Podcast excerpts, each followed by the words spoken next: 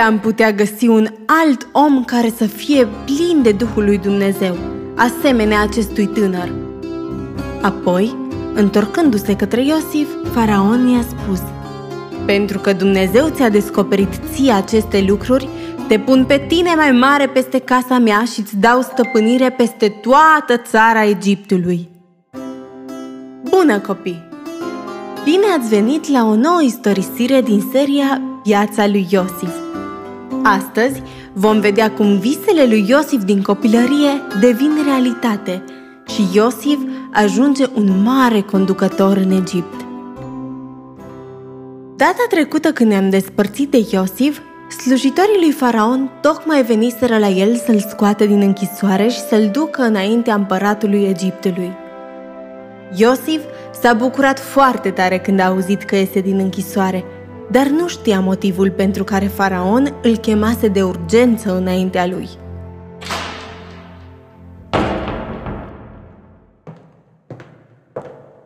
Când l-a văzut pe Iosif, Faraon s-a apropiat de el și i-a spus astfel Tinere, am auzit că tu poți interpreta vise.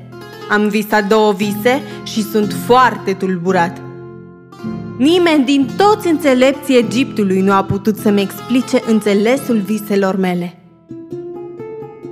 Iosif i-a răspuns, Înțelepciunea nu este a mea, ci vine de la Dumnezeu pe care eu îl slujesc. El mă va ajuta să interpretez visele domniei tale, stăpâne faraon. Faraon i-a povestit lui Iosif cele două vise.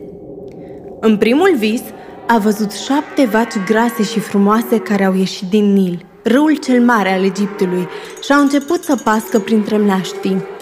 După ele, au mai ieșit din apă încă șapte vaci urâte și slabe, care s-au repezit la cele mari și frumoase și le-au mâncat. În al doilea vis, faraon a văzut cum din pământ a răsărit un pai, din care au crescut șapte spice mari și frumoase, după care au răsărit încă șapte spice mici și uscate care le-au doborât pe cele mari. Apoi s-a lăsat tăcerea și toată lumea aștepta să vadă dacă Iosif va putea interpreta visele lui Faraon. Înălțimea ta! Visele acestea înseamnă un singur lucru, a spus Iosif. Dumnezeu a arătat dinainte lui Faraon ce are să facă. Cele șapte vaci frumoase înseamnă șapte ani și cele șapte spice frumoase înseamnă tot șapte ani. Este un singur vis. Dumnezeu va trimite peste țara aceasta șapte ani de mare belșug. Însă, cele șapte vaci slabe și urâte și cele șapte spice goale, arse de vântul de răsărit, înseamnă tot șapte ani – vor urma șapte ani de foamete în care pământul nu va mai rodi nimic. Toți dregătorii în frunte cu faraon au rămas uimiți de priceperea lui Iosif și de înțelepciunea pe care o avea, fiindcă a reușit să descopere visul lui faraon. După interpretarea visului, Iosif i-a spus lui Faraon faptul că Dumnezeu i-a trimis aceste vise ca să-i arate vremurile ce vor veni peste țara sa și ca să se pregătească pentru acestea. Stăpâne Faraon, înălțimea ta trebuie să găsească un om potrivit, un om priceput și înțelept pe care să-l pună conducător peste țara Egiptului. Apoi, trebuie să pună slujitori în toată țara, care să depoziteze a cincea parte din roadele pământului în cei șapte ani de belșug și binecuvântare. Dacă facem așa, țara va avea provizii și va putea rezista în anii de secetă și foamete care vor veni după cei șapte ani de belșug. Vorbele înțelepte ale lui Iosif le-au plăcut faraonului și slujitorilor lui – care s-au sfătuit cum să facă să găsească un om care să fie în stare să împlinească planul lui Iosif. La sfârșit, faraon a zis către sfetnicii săi, Unde am putea găsi un alt om care să fie plin de Duhul lui Dumnezeu, asemenea acestui tânăr? Apoi, întorcându-se către Iosif, i-a spus, Pentru că Dumnezeu ți-a descoperit ție aceste lucruri, te pun pe tine mai mare peste casa mea și îți dau în stăpânire toată țara Egiptului. tot poporul meu va asculta de tine și îți va împlini poruncile. Numai scaunul meu de domnie va sta deasupra ta și eu sunt singurul față de care va trebui să dai socoteală. Ca semn al puterii pe care i-o dădea lui Iosif, faraon a poruncit ca Iosif să fie îmbrăcat în haine scumpe de insubțire. Dumnezeu l-a înălțat astfel pe Iosif și l-a pus stăpân peste Egipt, țara în care ajunsese ca rob. Iosif a devenit un om puternic în împărăția lui Faraon. A început să cutreiere Egiptul și să strângă o parte din roadele pe care le-a dat pământul în cei șapte ani de belșug, astfel încât grânarele să fie pline și pregătite pentru anii de foamete. Și oamenii au venit din toate părțile la Iosif să-l roage să le vândă și lor mâncare pentru trai. Foamete a ajuns și în țara Canaan, acolo unde locuia Iacov, tatălui Iosif, împreună cu toată familia lui. Poporul nu mai avea de mâncare și erau foarte îngrijorați. Într-o zi, Iacov le-a spus fiilor lui Băieți, am auzit că în țara Egiptului este grâu de vânzare. Duceți-vă acolo și cumpărați de mâncare pentru familia noastră. Astfel, frații lui Iosif au pornit spre Egipt. În curând, aveau să afle că acolo se afla o bogăție de alimente care fusese depozitată de-a lungul anilor roditori după sfatul înțelept al unui tânăr care era acum mare conducător în țară.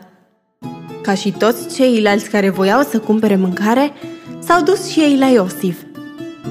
Nici prin gând nu le-a trecut că acel om care stătea pe tron și era îmbrăcat în haine împărătești, era fratele lor pe care îl vânduseră ca și sclav cu ani în urmă.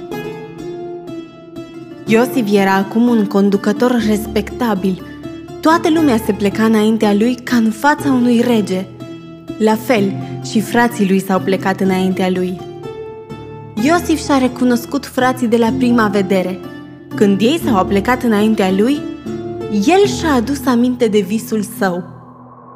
Acum a înțeles că visurile sale au devenit realitate – și că Dumnezeu a avut un scop când a îngăduit să fie vândut în Egipt ca sclav. Dar Iosif a vrut să vadă dacă frații săi s-au schimbat. El s-a prefăcut mai întâi că nu-i cunoaște și s-a purtat foarte rece și suspicios cu ei. Cine sunteți voi?" i-a întrebat el aspru. Noi suntem niște oameni din țara Canaanului. Suntem toți frați. În total suntem 12 unul din frații noștri a murit, iar fratele nostru mai mic a rămas acasă cu tatăl nostru. Sunteți spion, le-a spus Iosif, și știu că ați venit ca să cercetați locurile slabe ale țării. Aveți în plan să veniți mai târziu cu o armată. Nu, nu, nici gând de așa ceva. Suntem oameni de treabă, au răspuns ei. Trebuie să-mi dovediți acest lucru, a spus Iosif. Vă voi pune în închisoare și doar unul dintre voi se va întoarce acasă și îl va aduce pe fratele mai mic. Astfel, voi vedea dacă spuneți sau nu adevărul. Frații lui Iosif au zis atunci unul către altul. Ah, cred că toate necazurile astea ni se trag de la faptul că l-am vândut pe Iosif. Am văzut neliniștea lui când ne ruga să nu îl vindem și nu l-am ascultat. Ruben a luat cuvântul și a zis – nu vă spuneam eu să nu faceți o astfel de nelegiuire față de Iosif? Era fratele nostru. Dar nu m-ați ascultat atunci. Acum culegem roadele acțiunilor noastre. Ce se va întâmpla acum cu frații lui Iosif? Îi va scăpa Iosif de temniță? Sau va alege să se răzbune pentru tot răul pe care aceștia i l-au făcut? Vino să descoperim caracterul lui Iosif în următorul episod.